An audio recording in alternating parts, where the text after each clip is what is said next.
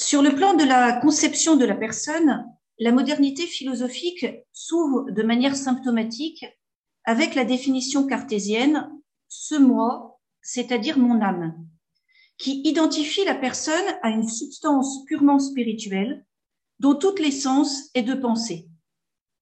Le corps humain se réduit à une substance étendue, fonctionnant selon les lois de la mécanique, analogue à toutes les autres substances physiques et sans incidence sur la constitution profonde de la personne.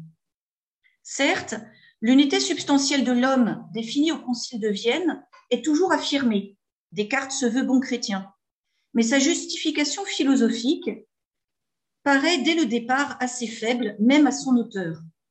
Obligé de reconnaître qu'on a affaire ici à une union, à une idée obscure, ce qui est problématique quand on a posé en principe que le critère de vérité était l'idée claire et distincte.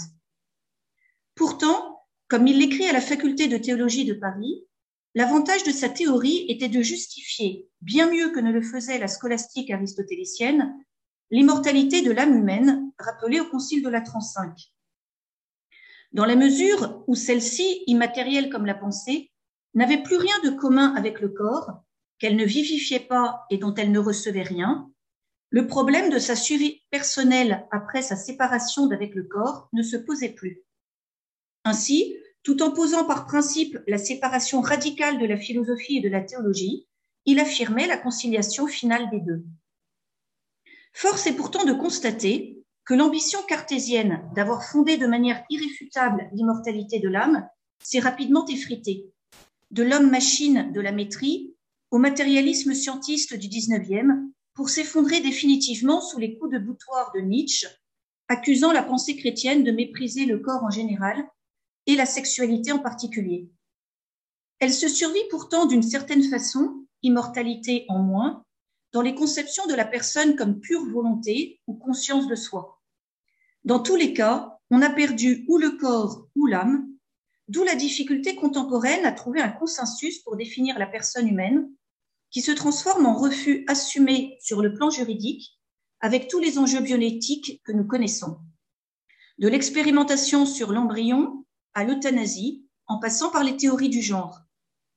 La crise contemporaine est d'abord une crise de la personne humaine, de sa nature, de sa place, de sa dignité. Dans ce contexte, la conception thomasienne apparaît le plus à même à la fois de rendre compte de la complexité réelle de l'homme et de justifier l'éminente et inaliénable dignité de toute personne humaine faite à l'image de Dieu, sans laquelle il ne peut y avoir de société de droit. Cette affirmation est paradoxale, dans la mesure où chez Thomas, la personne humaine est quasiment toujours traitée en référence à la Trinité, au Christ ou aux anges. Il n'y a aucun article sur la personne humaine en tant que telle. Le concept intervient pour définir par contraste la personne divine ou pour préciser ce qui a été assumé par le Verbe dans l'incarnation. Il s'agit de rendre compte de la possibilité d'affirmer trois personnes en Dieu sans mettre en cause la simplicité de la substance divine ou d'éclairer la définition christologique chalcédonienne affirmant une seule personne divine du Verbe, sujet de deux natures. Si le Christ est un homme singulier véritable, comment n'est-il pas une personne humaine? Thomas accorde-t-il une place à la personne humaine en elle-même dans sa réflexion? Le problème redouble avec la définition de la personne empruntée à Boès, substance individuelle de nature rationnelle. Si la rationalité est la caractéristique de la personne, permettant d'appliquer sans équivoque ce concept à Dieu, à l'ange ou à l'homme, quelle place reste-t-il pour le corps dans la personne humaine? Il est peut-être encore un élément essentiel de la nature humaine, mais comment le serait-il de la personne humaine en tant que personne? Ne devient-il pas un élément accidentel de la personne qui place la personne humaine au plus bas degré des substances intellectuelles? Le corps appartient-il donc par essence à la personne humaine La réponse à cette question suppose de voir d'abord en première partie ce qu'est une personne, puis en seconde partie ce qui caractérise la personne humaine par rapport aux personnes divines et angéliques. Nous pourrons alors examiner en conclusion les bénéfices apportés par la conception thomasienne pour les débats contemporains.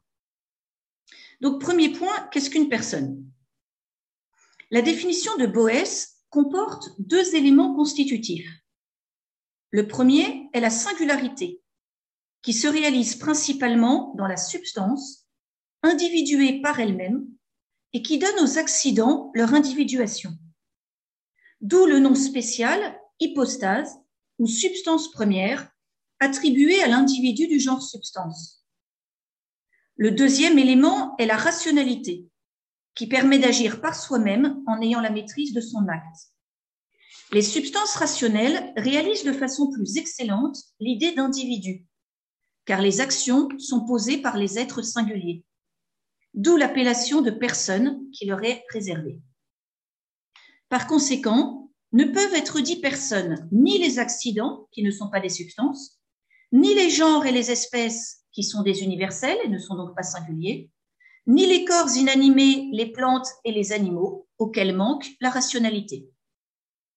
Le terme personne signifie ainsi une certaine nature comportant la rationalité, avec un certain mode d'exister, le fait d'être une substance individuelle, ce qui comporte trois implications. Primo, la dignité. La personne, écrit Thomas, est une hypostase distinguée par une propriété ressortissant à la dignité. Celle-ci tient à l'intellectualité et au mode d'exister qu'elle suppose, le fait d'exister par soi-même. Thomas reprend à Boès l'étymologie du terme, le faisant dériver de personare, parler à travers, raisonner. En effet, explique-t-il, le nom personne provient manifestement d'une autre origine, de ces masques, personnés, à l'évidence qui représentaient dans les comédies et les tragédies les personnages que l'on jouait. Mais il ajoute à Boès l'idée de dignité, expliquant que, comme dans les représentations grecques, on mettait en scène des personnages célèbres, le nom se mit à désigner des gens ayant une dignité. Secundo, la, la personne implique l'achèvement, la complétude. Personne, écrit-il, dit quelque chose de complet dans la nature intellectuelle. Et tertio, l'incommunicabilité. Personne dit quelque chose de subsistant dans une certaine nature et distinct par quelque propriété.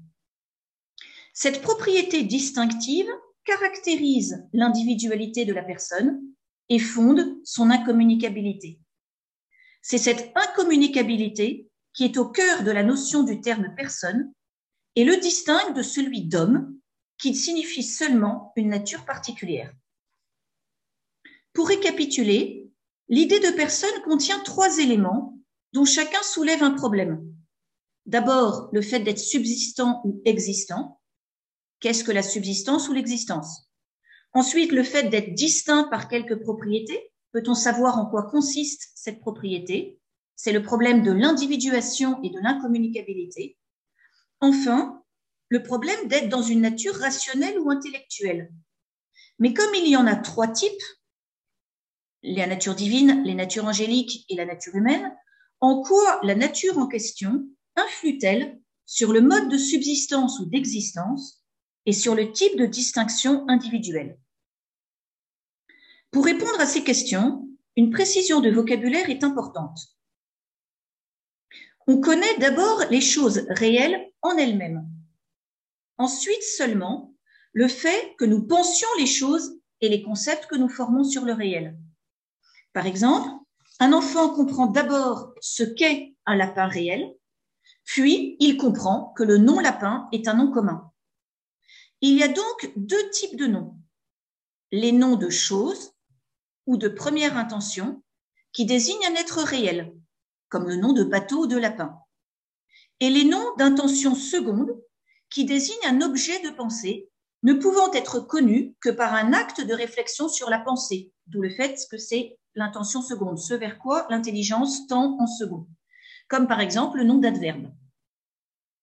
Or, personne, explique Thomas, est un nom de chose qui renvoie à une substance individuelle de nature rationnelle et non à une catégorie logique. C'est-à-dire, personne renvoie à des êtres individuels existant réellement et sujets d'une nature rationnelle. Mais c'est un terme analogique qui a deux significations.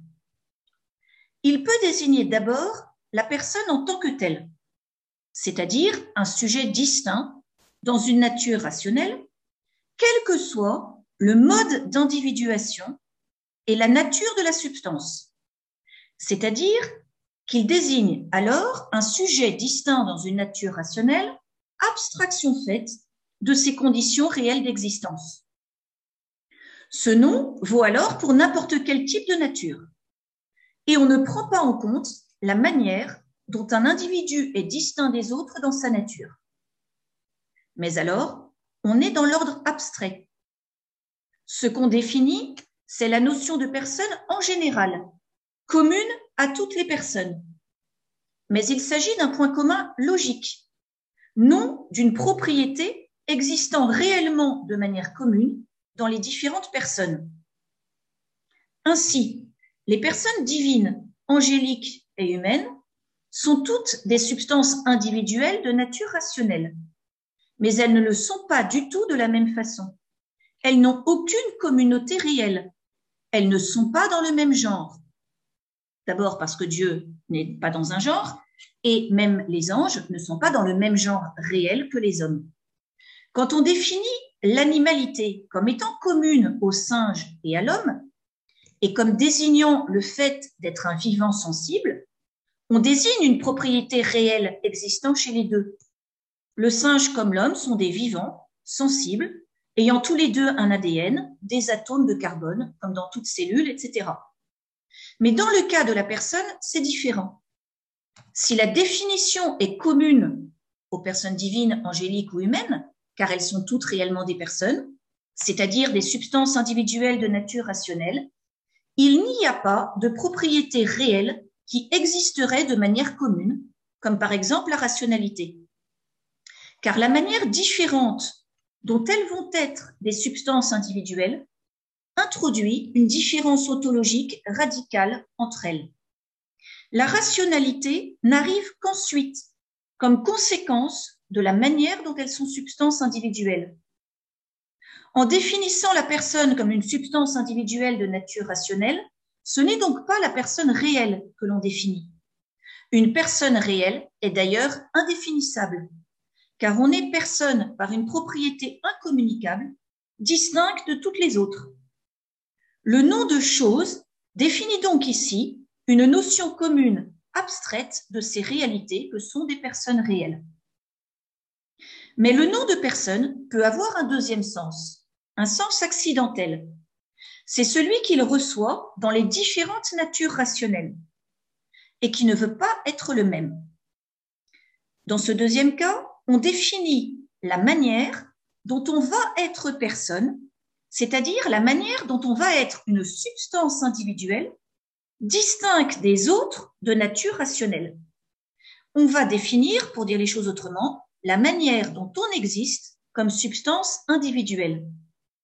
Or, cette manière dépend de la nature de la personne en question. Les personnes divines n'existent pas de la même manière que les personnes angéliques ou les personnes humaines et ne sont donc pas des substances individuelles de la même façon à chaque fois, il y a une manière différente d'être un individu distinct dans sa nature. C'est donc cette définition, paradoxalement dite accidentelle, qui est le plus proche de la réalité de ce qu'est une personne. Elle ne définit toujours pas l'incommunicabilité, c'est-à-dire en quoi consiste la propriété distinctive de chaque personne, mais elle définit la manière dont cette personne existe comme personne c'est-à-dire comme substance individuelle. C'est pourquoi la vraie manière de définir la personne humaine est de le faire comme personne humaine. il faudrait mettre un tiret entre personne humaine. C'est-à-dire quelle est la manière dont la personne humaine est substance individuelle? On ne peut réellement séparer dans un homme ce qu'il est comme personne d'un côté et ce qu'il est comme personne humaine de l'autre, car il n'est une personne qu'en étant une personne humaine, selon une manière propre d'être substance individuelle. Il en va de même pour les autres personnes, divines ou angéliques. Par conséquent, pour approcher au plus près la définition d'une personne, il faut voir comment elle est substance individuelle dans sa nature réelle. Autrement, si l'on veut distinguer dans une personne humaine ce qu'elle est comme personne, substance individuelle de nature rationnelle, et ce qu'elle est comme humaine, personne corporelle, on peut le faire, mais on est dans l'ordre logique. On n'est pas dans l'ordre réel. On ne peut donc en tirer aucune conséquence réelle et aucune conséquence pour l'agir, car seules les substances agissent. Une personne n'existe pas en dehors de la manière dont elle se réalise comme personne, c'est-à-dire comme substance individuelle réellement existante. Le mode d'individuation de chaque personne n'est donc pas accessoire, mais indispensable pour définir une personne concrète et en tirer des conséquences dans l'ordre réel et pour l'agir. Deuxième partie, examinons brièvement les personnes divines, angéliques et humaines. Euh, brièvement, parce que je n'entends pas présenter euh, un traité de théologie trinitaire sur les personnes. Donc, euh, mon but est d'arriver à la personne humaine. Simplement, on arrivera directement à la conclusion, à savoir que ce qui distingue les personnes divines, c'est le fait, selon saint Thomas, d'être des relations subsistantes. Les relations étant elles-mêmes fondées sur les processions divines.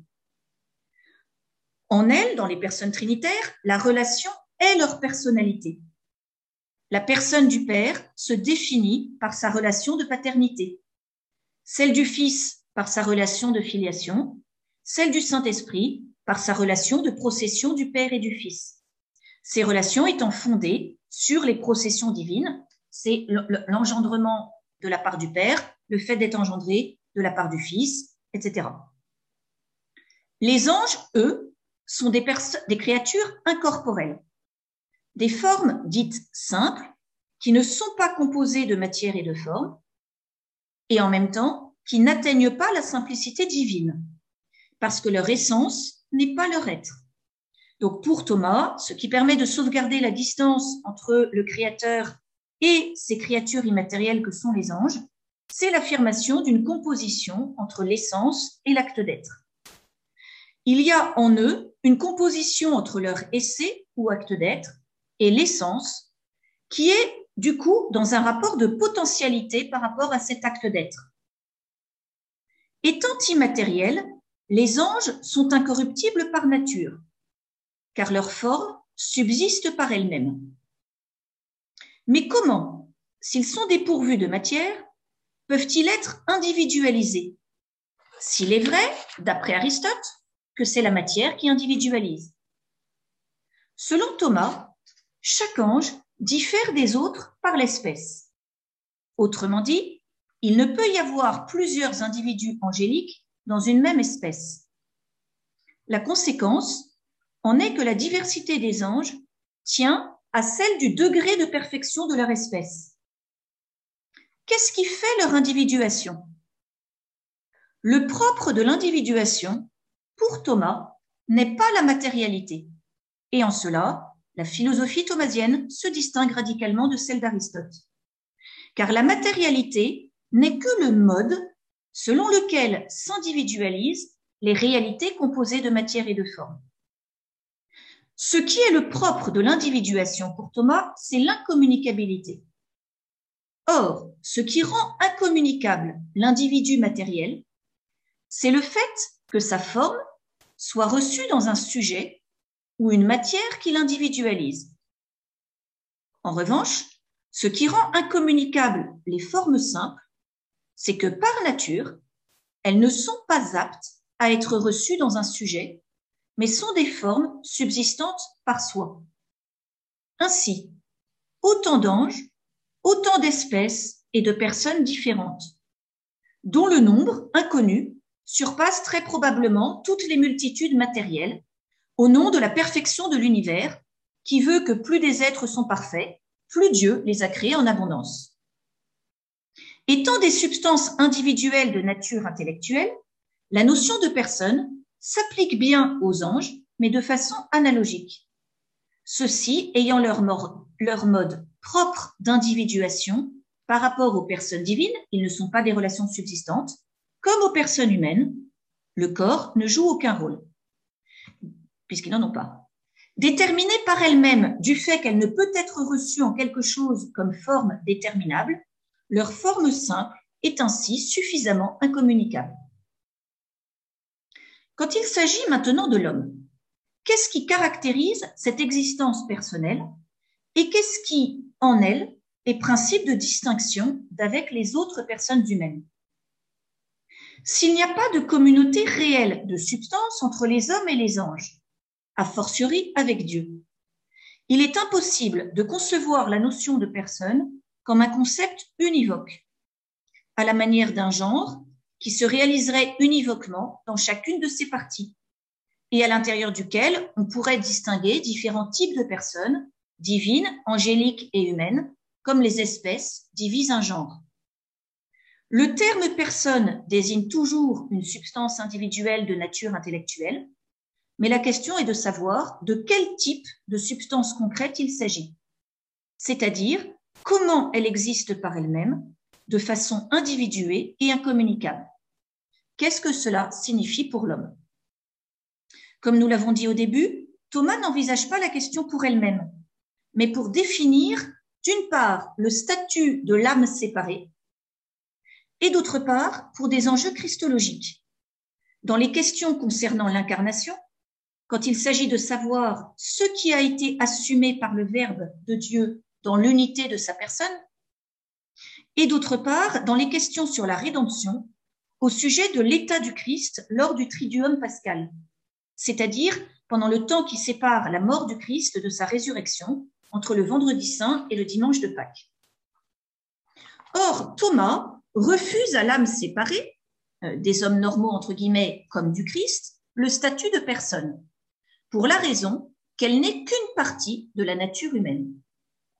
Thomas écrit, L'âme est unie au corps comme la forme à la matière. C'est pourquoi l'âme est une partie de la nature humaine et n'est pas la nature par elle-même. Et parce que la raison de partie est contraire à celle de personne, nous avons vu que l'idée de personne impliquait l'idée de complétude, d'achèvement, l'âme séparée ne peut être dite personne. Car bien que séparée, elle ne soit pas une partie en acte, elle a cependant la nature d'être une partie. Cette dernière précision concède que l'âme séparée du corps n'est pas en acte une partie, parce qu'une partie n'a d'existence que dans le tout. Et en l'occurrence, l'âme est séparée. Si l'âme séparée peut subsister, c'est qu'elle est bien un tout d'une certaine façon. Mais parce qu'elle est faite pour être unie au corps et qu'elle ne constitue pas une nature complète par elle-même, elle ne peut répondre à la définition de la personne qui implique l'idée de totalité et de complétude. Il faut distinguer en effet, explique Thomas, l'individualité de la personne. Il ne suffit pas qu'il y ait une substance individuelle de nature rationnelle pour qu'il y ait personne. Mais il faut que ce soit une substance individuelle subsistante, existant par soi, et n'étant pas dans un autre être ou un tout plus parfait. Ainsi explique-t-il, la main de Socrate est bien une substance individuelle, mais elle n'est pas une personne, car elle n'est qu'une partie substantielle, existant dans et par le tout, qui seul est une substance complète existant par soi. Thomas écrit, ce n'est pas n'importe quelle substance particulière qui est hypostase ou personne, mais celle qui a la nature complète de l'espèce. C'est pourquoi la main ou le pied ne peuvent être dits hypostase ou personne. Et de manière semblable, l'âme non plus, puisqu'elle est une partie de l'espèce humaine. De même, la nature humaine du Verbe incarné est une substance individuelle, mais elle n'existe pas par soi et séparément. Elle n'existe que dans l'être plus parfait auquel elle est unie, le Verbe de Dieu. Elle n'est donc pas une personne propre, ce qui ne veut pas dire qu'elle n'a pas de personnalité psychologique humaine. Quand saint Thomas dit qu'il n'y a pas de personne humaine propre, euh, ça ne veut pas dire qu'il n'y a pas une personnalité humaine. Mais aujourd'hui, personne se réduit à personnalité psychologique, d'où le fait que souvent on ne comprend pas la position de Thomas comme si c'était diminuer l'humanité du Christ. Mais justement, la subtilité de Thomas est de distinguer entre personne qui suppose la complétude, le tout, et l'individu. Donc Jésus est bien un individu humain, mais il n'est pas une personne, puisqu'il est assumé dans l'être de la personne divine. Ainsi, au sens propre du terme, l'âme séparée n'est pas la substance d'une nature, elle est une partie de la nature. Et c'est le composé qui est dit personne, et non pas l'âme rationnelle, fut-elle subsistante.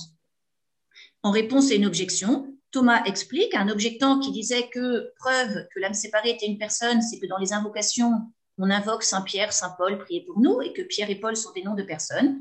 Thomas répond que c'est une figure de style qui consiste à prendre la partie pour le tout. Mais normalement, dans les litanies, nous devrions dire Sainte âme séparée de Pierre, priez pour nous, Sainte âme séparée de Paul, priez pour nous, etc. Comme c'est un peu long, on réduit, c'est une figure de style. Ça ne désigne pas la personne complète. Le corps est donc aussi, et non moins que l'âme, nécessaire pour qu'il y ait une personne humaine. Il écrit encore, il faut dire que l'homme ne tient pas seulement de l'âme qu'il soit une personne, mais d'elle et du corps, puisqu'il subsiste à partir des deux. C'est pourquoi la dignité inhérente à la personne est celle de l'homme dans sa totalité, et non de l'âme seule, même si en tant que telle, l'âme est plus digne que le corps, du fait de sa spiritualité. Thomas écrit encore, Bien que l'âme soit plus digne que le corps, cependant, il lui est uni comme une partie de tout l'homme, qui, d'une certaine façon, est plus digne que l'âme en tant qu'il est plus complet. En affirmant ainsi que l'âme séparée n'est pas une personne, et qu'il faut envisager cette dernière comme une totalité dont le corps fait partie au même titre, Thomas d'Aquin a conscience de ne pas être isolé, puisque, dit-il, tous les modernes suivent cette opinion, d'après laquelle l'âme étant unie au corps, comme la forme à la matière, n'est qu'une partie de la nature humaine et n'est donc pas une personne. Les modernes, pour Thomas, cela désigne ses contemporains et éventuellement les auteurs du XIIe siècle. De même qu'ils tiennent tous, ces modernes, et pour la même raison, que le Christ ne fut pas un homme pendant le triduum. Pourtant, cette unanimité proclamée n'est que de façade. La manière dont sont interprétées la nature exacte de l'âme humaine et du corps et de leurs relations diverge profondément entre les auteurs, qui soutiennent ou des formes de dualisme plus ou moins marquées, comme Albert le Grand, qui soutient un mélange de dualisme et d'aristotélisme, et l'ensemble de l'école franciscaine, qui affirme une pluralité de formes substantielles, ou des formes de matérialisme plus ou moins déguisées, comme Sigé de Brabant. Seul Thomas d'Aquin réussit à penser à la fois une unité substantielle réelle de l'âme et du corps et l'immortalité de l'âme séparée. Car le problème est justement de concilier les deux. Pour ce faire, il procède de deux manières. Ou bien il montre d'abord que l'âme est forme substantielle unique du corps, assurant ainsi l'unité de l'homme, mais il doit alors assurer la possibilité d'une subsistance de l'âme séparée. Ou bien il commence par montrer que l'âme est une substance intellectuelle et immatérielle, et le problème devient alors de voir comment une unité substantielle avec le corps est possible. Dans tous les cas, c'est à partir de l'analyse de ces opérations qu'on peut induire sa nature et celle du rapport qui unit l'âme au corps. Il faut donc commencer par étudier l'opération spécifique à l'homme qu'est l'intellection, pour voir ensuite la nature de l'âme intellectuelle. Thomas établit que l'âme humaine est une forme subsistante en montrant que l'intellection est une opération immatérielle. Il part pour cela ou bien de la nature de l'objet atteint par cette opération, ou du fait que l'homme peut connaître la nature de tous les corps, ou encore de celui que par la connaissance intellectuelle, l'homme peut connaître une multitude de réalités, c'est-à-dire recevoir en lui une multitude de formes, toutes propriété incompatible avec la matérialité. La nature subsistante de l'âme humaine se déduit alors de l'immatérialité de l'intellection. Parce que l'âme humaine a une activité qui lui appartient en propre et à laquelle le corps ne participe pas intrinsèquement, elle est subsistante, c'est-à-dire existante par soi. Car pour agir, il faut être en acte. On agit donc de la même manière qu'on est. Il faut pourtant préciser ce qu'on entend par subsistant ou existant par soi. Thomas écrit qu'au sens large, quelque chose peut être dit subsistant par soi quand il n'est pas inhérent dans une substance, comme l'accident, ni forme matérielle, même s'il est une partie, ce qui est le cas de l'homme, de l'âme, pardon. Donc, au sens large, peut être dit subsistant par soi, ce qui n'est pas inhérent dans une substance, comme l'accident, ni forme matérielle, même s'il est une partie, ce qui est le cas de l'âme pour l'homme. Mais au sens propre et essentiel, subsistant se dit de ce qui n'est ni inhérent, ni partie. Et c'est pourquoi aussi, à strictement parler, les opérations ne sont pas attribuées aux parties, mais au tout agissant par ses parties. L'âme est donc subsistante parce qu'elle a une activité immatérielle, même si au sens propre, ce n'est pas l'âme qui comprend, mais l'homme qui comprend par son âme. L'âme n'est donc pas un individu à proprement parler, mais comme elle a une activité propre, elle a un être par soi, ne dépendant pas du corps. En même temps, si l'âme est subsistante, c'est en étant forme du corps. À nouveau, c'est l'étude des opérations de l'homme qui va permettre de l'établir. En montrant que l'acte d'intellection suppose le corps, saint Thomas va en tirer l'idée que le principe intellectif ne peut lui être, ne peut lui être uni qu'à titre de forme. Si l'intellection est en tant que telle un acte immatériel, il est cependant nécessaire de reconnaître que le corps y joue un rôle, sans quoi on ne rend pas compte de l'union de l'âme et du corps. En effet, ce qui est naturel ne peut être vain. S'il est naturel à l'homme d'avoir un corps, c'est que celui-ci est nécessaire à l'âme intellectuelle. Cela ne peut être l'inverse, car ce sont les réalités inférieures qui sont au service des supérieures. Reste donc que le principe intellectuel de la nature humaine doit avoir besoin du corps pour son opération propre. Thomas d'Aquin reproche ainsi à Platon, pour qui les idées dérivent des formes séparées, de ne pas pouvoir expliquer pourquoi l'âme est unie au corps. Définir l'âme, l'homme comme une âme utilisant un corps, de sorte que le rapport des deux est celui du pilote et du navire, ne rend pas compte de la réalité. En effet, c'est l'âme qui fait vivre le corps. Or, vivre, c'est l'être des vivants. Par conséquent, c'est l'âme qui donne au corps humain l'être en acte, ce qui est le propre de la forme substantielle. L'âme est donc bien forme du corps. Si elle ne l'était pas, elle ne donnerait pas son espèce au corps ni à ses parties. Or, à la mort, quand elle se sépare du corps, on ne peut plus parler de corps ou d'œil que de manière équivoque. Au sens propre, on parle de cadavre. De plus, cela ferait de l'union de l'âme au corps une union seulement accidentelle, et la mort ne marquerait pas de changement substantiel, ce qui est évidemment faux. Reste alors le problème de l'individuation de l'âme, qui peut se formuler ainsi. Si l'on admet que l'âme est forme au sens aristotélicien, elle est individuée et multipliée par la matière. Mais si on enlève la cause de l'individuation, l'effet disparaîtra. Donc l'âme disparaîtra aussi. Et ainsi, à la mort, il ne restera plus qu'une seule âme pour toute l'humanité, la nature commune d'âme. Si on refuse cette conclusion, et si on dit que l'âme est individuée par elle-même, en quoi a-t-elle besoin du corps pour être? Thomas répond que l'âme n'est individuée que par le corps, c'est ce qu'il concède à Aristote, la multiplication des corps commandant l'infusion d'âmes multiples. Et Thomas fait plus que le concéder Aristote. Il est d'accord avec Aristote pour dire que la multiplication des corps commande l'infusion d'âmes multiples. C'est pourquoi les âmes ne sont pas créées avant d'être incorporées. Car si elles étaient créées avant d'être incorporées, elles seraient des substances complètes. Mais il résout le problème en introduisant une distinction entre le principe et le terme de l'individuation. Et en cela, il diffère fondamentalement d'Aristote. Ce qui va lui permettre à la fois de fonder le caractère propre de chaque âme et d'assurer la permanence de son individuation, même après la séparation. Thomas explique. Bien que l'individuation des âmes dépende du corps quant à son principe, elle n'en dépend cependant pas quant à son terme, de sorte que les corps cessant d'exister cesserait l'individuation des âmes.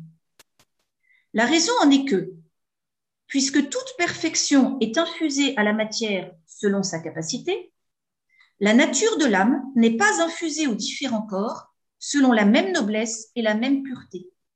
C'est pourquoi, dans chaque corps, il y aura un être achevé selon la mesure du corps. Or, cet être achevé, bien qu'il soit acquis à l'âme dans le corps, ne vient cependant pas du corps, ni à travers une dépendance du corps. Donc l'âme acquiert son être achevé et individuel dans le corps, mais cela ne vient pas du corps, ni à travers une dépendance du corps.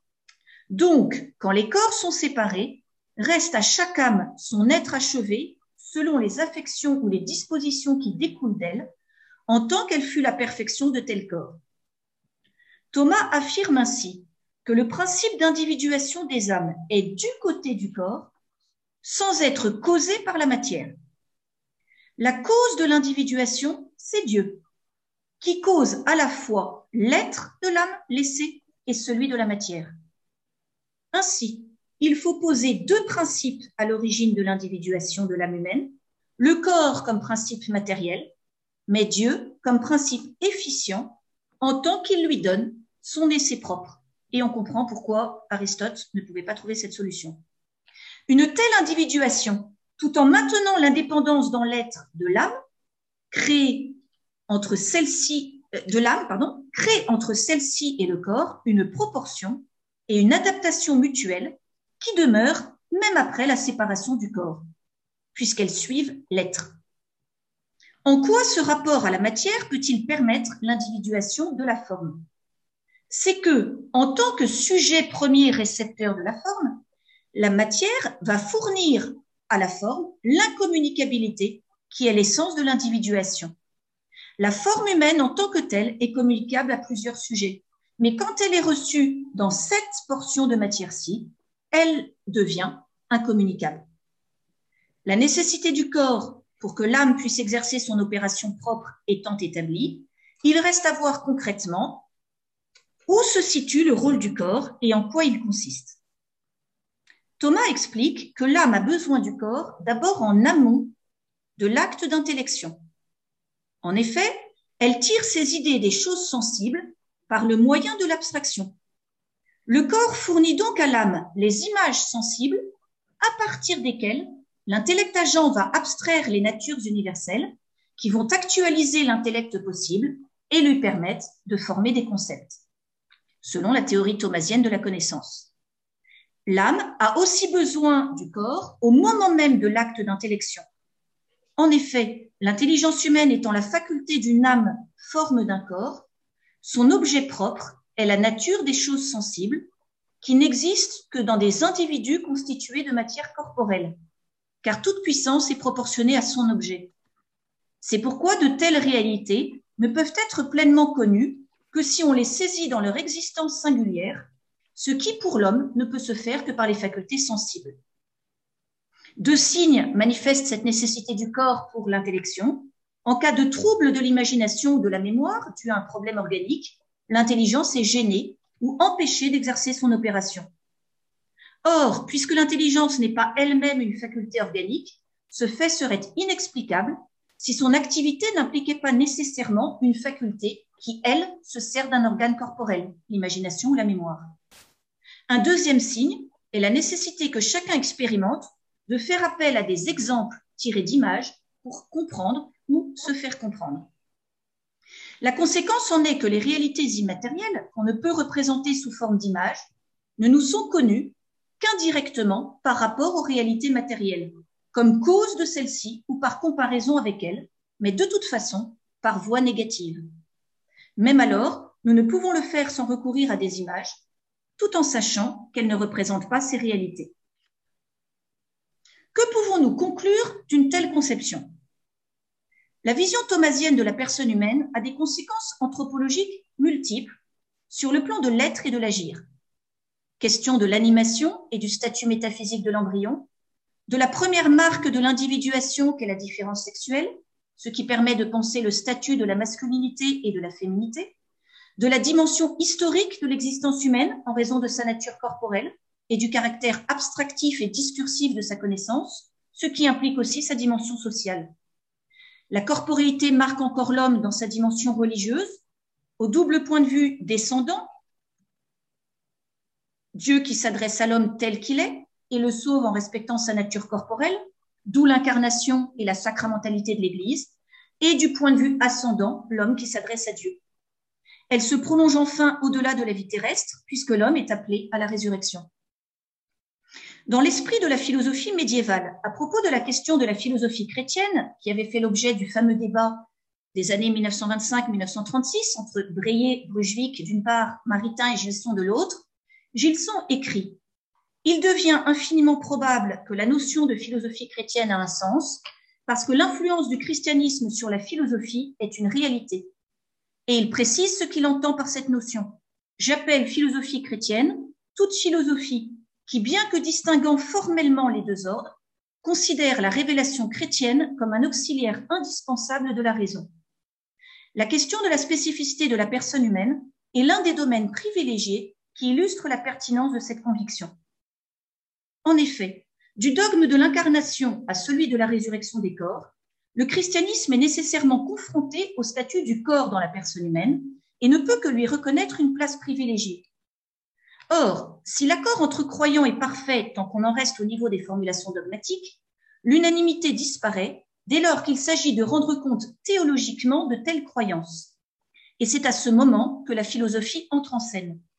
Comment concevoir la personne humaine et l'articulation en elle de l'âme et du corps, de manière à justifier cette importance du corps dans la révélation. Si les penseurs chrétiens, des pères de l'Église aux théologiens contemporains, en passant par les médiévaux ou Descartes, ont proposé de multiples réponses sur le plan philosophique, sont-elles toutes également satisfaisantes pour expliquer réellement le statut du corps? Ainsi, devant un Grégoire de Nice, affirmant que le genre humain se serait multiplié par la seule puissance divine à la façon des anges, sans commerce charnel s'il n'y avait pas eu le péché originel. Ou un Bonaventure, pour lequel l'union des deux réalités aussi dissemblables que l'âme et le corps a pour but de manifester la toute-puissance divine, ou encore une certaine spiritualité dite du 19e, mais dépassant largement les frontières de ce siècle, qui aboutit à une méfiance affichée pour tout ce qui touche au corps, il faut reconnaître que l'accusation nietzschéenne d'un mépris du corps et de la sexualité en particulier, congénitale au christianisme, n'est pas dénuée de tout fondement historique. N'est-ce pas le principe même de la philosophie chrétienne qui se serait retourné contre les croyants? On l'a vu, c'est la réflexion sur le mystère trinitaire et l'union hypostatique qui a amené celle sur la personne humaine. Mais alors, en définissant la personne comme une substance individuelle de nature rationnelle, ce qui s'applique à tous les types de personnes, N'était-on pas amené à faire de la rationalité la différence spécifique de la personne dans le genre individu? Si Dieu, les anges et les hommes ont en commun d'être des personnes, c'est en raison de leur spiritualité. Dès lors, en raison du corps, les hommes ne seraient des personnes que de manière imparfaite. Ce dernier s'expliquerait par un reste d'animalité. Individu par son corps, personne par son âme. La personne humaine tiendrait de l'âme seule sa dignité. Certaines conceptions contemporaines de la personne humaine comme conscience et liberté, ou même les théories du genre qui font de la masculinité et de la féminité, première marque distinctive d'une personne humaine, le résultat d'une libre détermination, ne peuvent-elles trouver leur origine dans une conception de la personne humaine pensée en termes de rationalité ou de spiritualité seulement? Pour éviter de telles conséquences, si c'est bien par rapport à Dieu qu'il faut situer la personne humaine, ce n'est pas malgré son corps, mais dans sa dimension sexuée qu'il faut l'envisager. En redécouvrant la personne humaine telle qu'elle apparaît aux origines, comme homme et femme, créés à l'image de Dieu, c'est-à-dire reflétant dans leur don interpersonnel ouvert au troisième qu'est l'enfant comme fruit de leur amour, la communion des personnes trinitaires.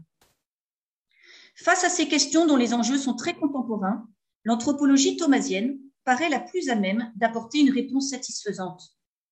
L'homme, écrit Thomas, n'est ni son corps ni son âme, parce que la personne humaine est une et que l'âme et le corps ne sont pas en elle deux substances unies.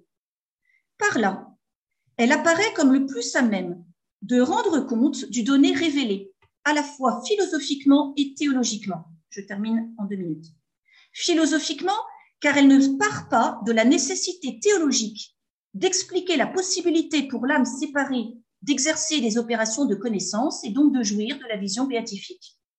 Un tel point de départ oblige alors à concevoir le mode naturel de connaissance de l'âme humaine à la manière des anges, et à rendre la connaissance par abstraction du sensible, ou inexistante, ou superfétatoire, une sorte de doublon dont depuis le péché originel l'homme ne peut plus se passer, mais qui n'est pas son mode connaturel, ni premier de connaissance. Cette manière d'aborder le problème a deux inconvénients. D'une part, elle introduit une rupture fondamentale au niveau opératif entre l'humanité d'avant et celle d'après le péché originel. Mais une telle rupture dans l'agir n'implique-t-elle pas une rupture dans l'être? Est-ce toujours du même homme qu'il s'agit? D'autre part, et c'est l'inconvénient théologique cette fois, si le fait que l'âme soit séparée de son corps lui permet de retrouver son mode connaturel de connaissance, en quoi la mort est-elle encore une conséquence du péché originel? En ce qu'il y a dans l'âme humaine un désir naturel d'être uni au corps? Mais qu'est-ce que ce désir si naturel qui ne correspond pas à la nature de l'âme? Puisque formant en elle-même une substance, elle pourrait très bien, dans son être comme dans son agir, se passer du corps. S'il n'y avait ce désir naturel mis par Dieu de lui être uni, c'était l'explication d'un Albert le Grand. Dieu donne-t-il des désirs contre nature? Ce qui paraît plus satisfaisant avec Thomas sur le plan philosophique, c'est que le mode de connaissance par abstraction du sensible, tel qu'on le connaît ici-bas, est le mode connaturel à l'homme. Dès lors, le corps est indispensable à l'âme pour commencer d'exister, il lui est non moins indispensable pour lui fournir l'objet à partir duquel elle pourra exercer ses opérations propres. L'avantage est triple. Cela rend vraiment naturel la manière dont l'homme vit, connaît et agit ici-bas. Cela permet d'assurer la continuité entre l'avant et l'après péché originel sur le plan de la nature humaine et la consistance d'un ordre naturel propre, avec toutes les conséquences que cela entraîne dans la manière de concevoir les rapports entre nature et grâce, et la possibilité d'une existence humaine autonome et d'une organisation sociale et politique qui ne soit pas uniquement d'ordre religieux. Enfin, cela permet de faire de la mort et de l'état de séparation un état réellement contre nature, ce qui est conforme aux données bibliques, en vertu même de la nature de l'homme, et non d'un décret de la volonté divine dont l'homme ne semble guère profiter. C'est alors la possibilité d'une opération de connaissance sans le corps qu'il faut expliquer dans l'état intermédiaire qui sépare la mort de la résurrection. État intermédiaire dû au péché originel et non l'inverse.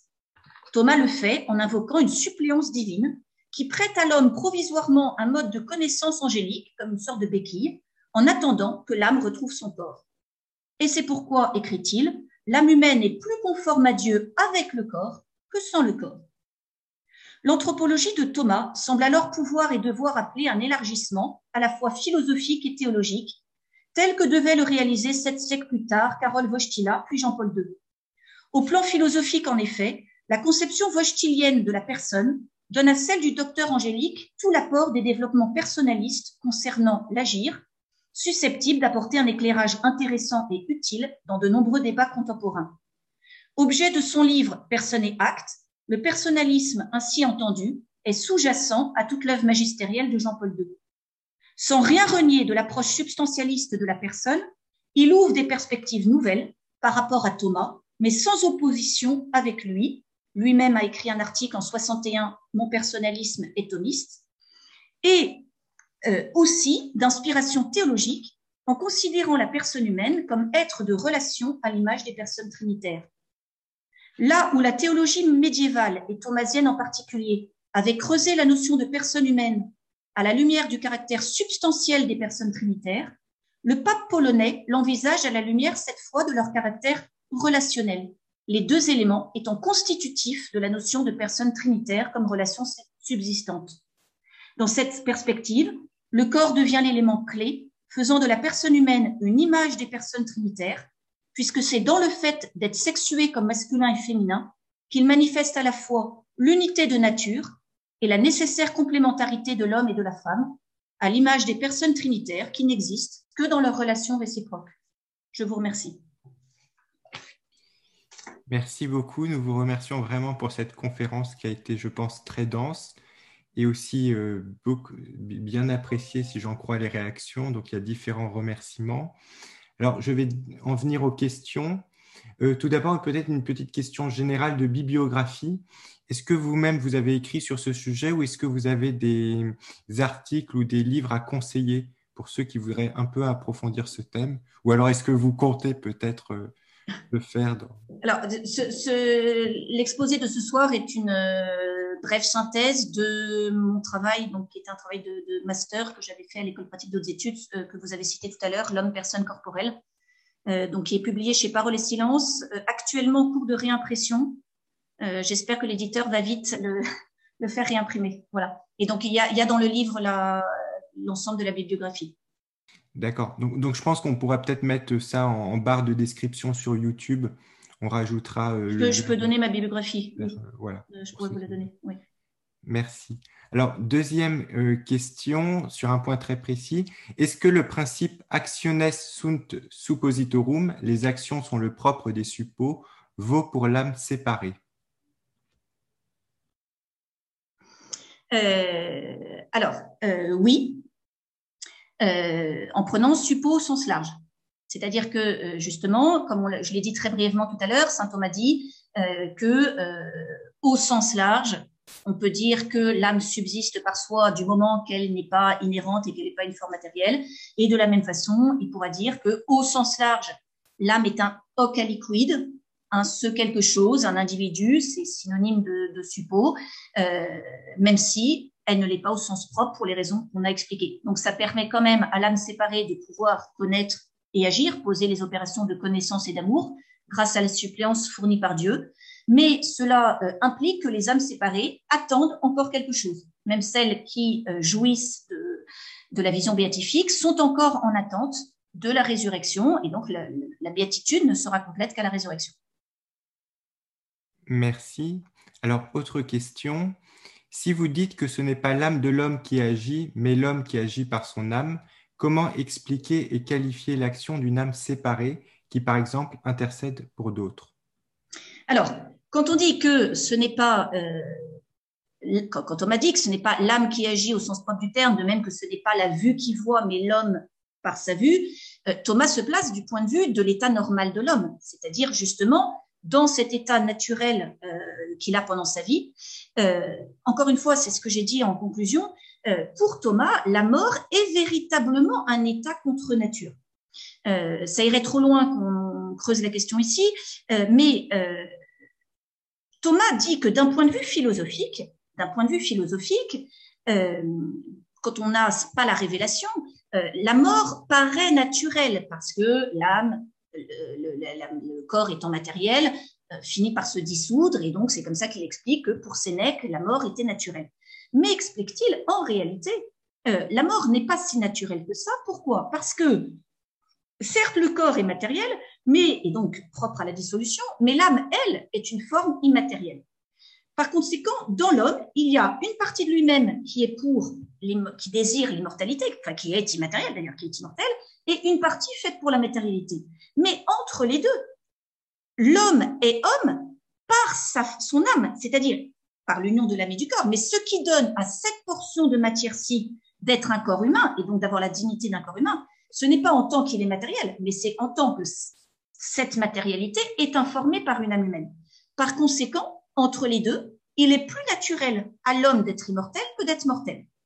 Pourtant, par nature, par ses propres forces, il ne peut pas acquérir l'immortalité, mais Dieu avait prévu de lui donner par privilège gratuit le don de l'immortalité comme étant plus conforme à sa nature. Et ce cas-là est l'un des cas, et ça ne sera pas le seul, où euh, Thomas pose l'existence d'un désir naturel, celui de demeurer toujours, que pourtant l'homme radicalement ne peut pas obtenir par lui-même.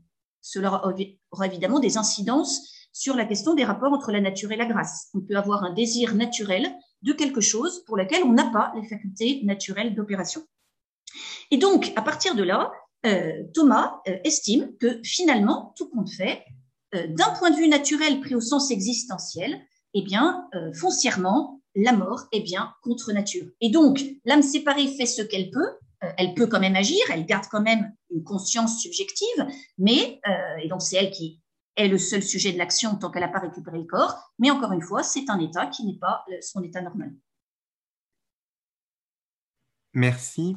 Alors, question suivante. Peut-on, dans le prolongement de votre conférence, donner une place au corps dans le culte céleste que les bienheureux rendent à Dieu au ciel après la résurrection des corps?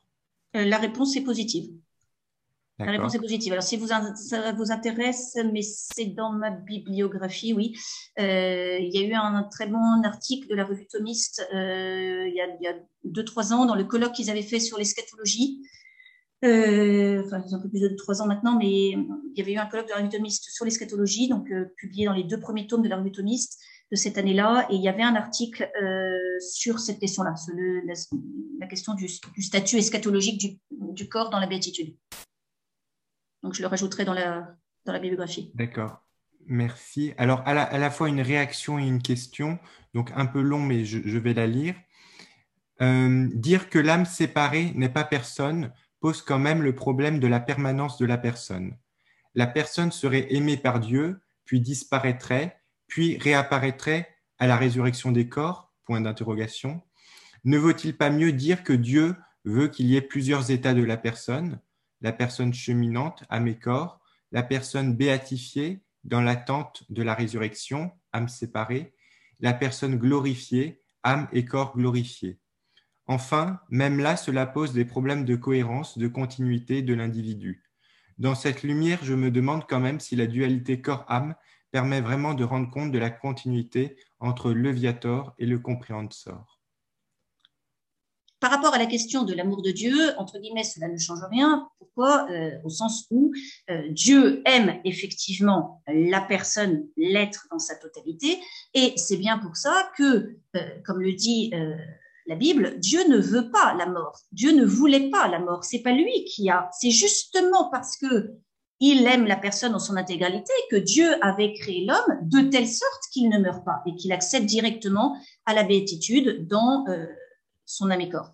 Comme Dieu respecte les conséquences des choix libres de l'homme, l'homme voulant posséder par lui-même, se diviniser par lui-même, euh, mange symboliquement de l'arbre euh, défendu. Et donc, en fait, l'homme euh, livré à ses propres forces se retrouve confronté à la mort, encore une fois, Dieu n'a pas voulu la mort. Et euh, par conséquent, quand Dieu qui est immuable aime la personne, et la personne, Dieu voit bien, c'est-à-dire Dieu veut pour l'âme séparée ce qui doit être son destin final, à savoir la résurrection.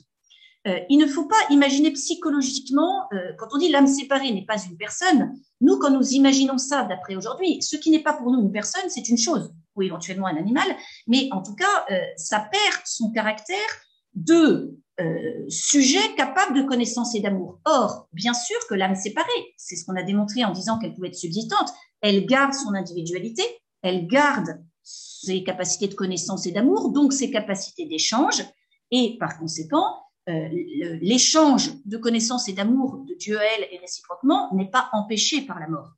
En revanche, ce que signifie cette, cette manière de concevoir, c'est bien que l'âme séparée n'est plus que la moitié d'elle-même, que la moitié de la personne. Le corps n'est pas un accessoire dans la personne humaine. Et euh, si on ne maintient, si on, on ne veut pas euh, si on ne veut aucune forme de dualité, mais de dualité euh, pousse au dualisme, euh, donc il n'y a pas de dualisme dans la personne humaine, on vient dire qu'elle est une, mais elle est une en étant duel quand même, non pas un dualisme, mais en étant duel. Si on refuse un minimum de dualité, euh, le cas beaucoup plus grave, c'est qu'à ce moment-là, c'est pas simplement l'âme séparée que Dieu ne va pas pouvoir aimer, c'est qu'il n'y aura plus rien. Car ce qui est clair, c'est qu'à la mort, le corps devient un cadavre, c'est-à-dire des atomes dont chacun vit sa vie, même si c'est paradoxal de le dire, mais chacun reprend son être propre, le cadavre se dissout et il n'y a plus rien. Donc, cela signifierait, si l'âme humaine ne subsiste pas, cela signifierait qu'il y a un, un, anéantissement total de la personne jusqu'à la résurrection, ce qui pose évidemment beaucoup de problèmes euh, théologiques et philosophiques. Euh, là-dessus, je renvoie peut-être au remarquable livre, même s'il est un peu difficile, euh, La mort et l'au-delà du cardinal Ratzinger, où il examine justement cette question euh, d'après le données publiques, etc., de euh, la question de la possibilité de la survie de l'âme humaine. D'accord. Donc justement, on va terminer avec une question un peu eschatologique. D'ici la résurrection, est-ce qu'on peut finalement dire que la Vierge Marie est la seule personne humaine que l'on peut appeler par son nom?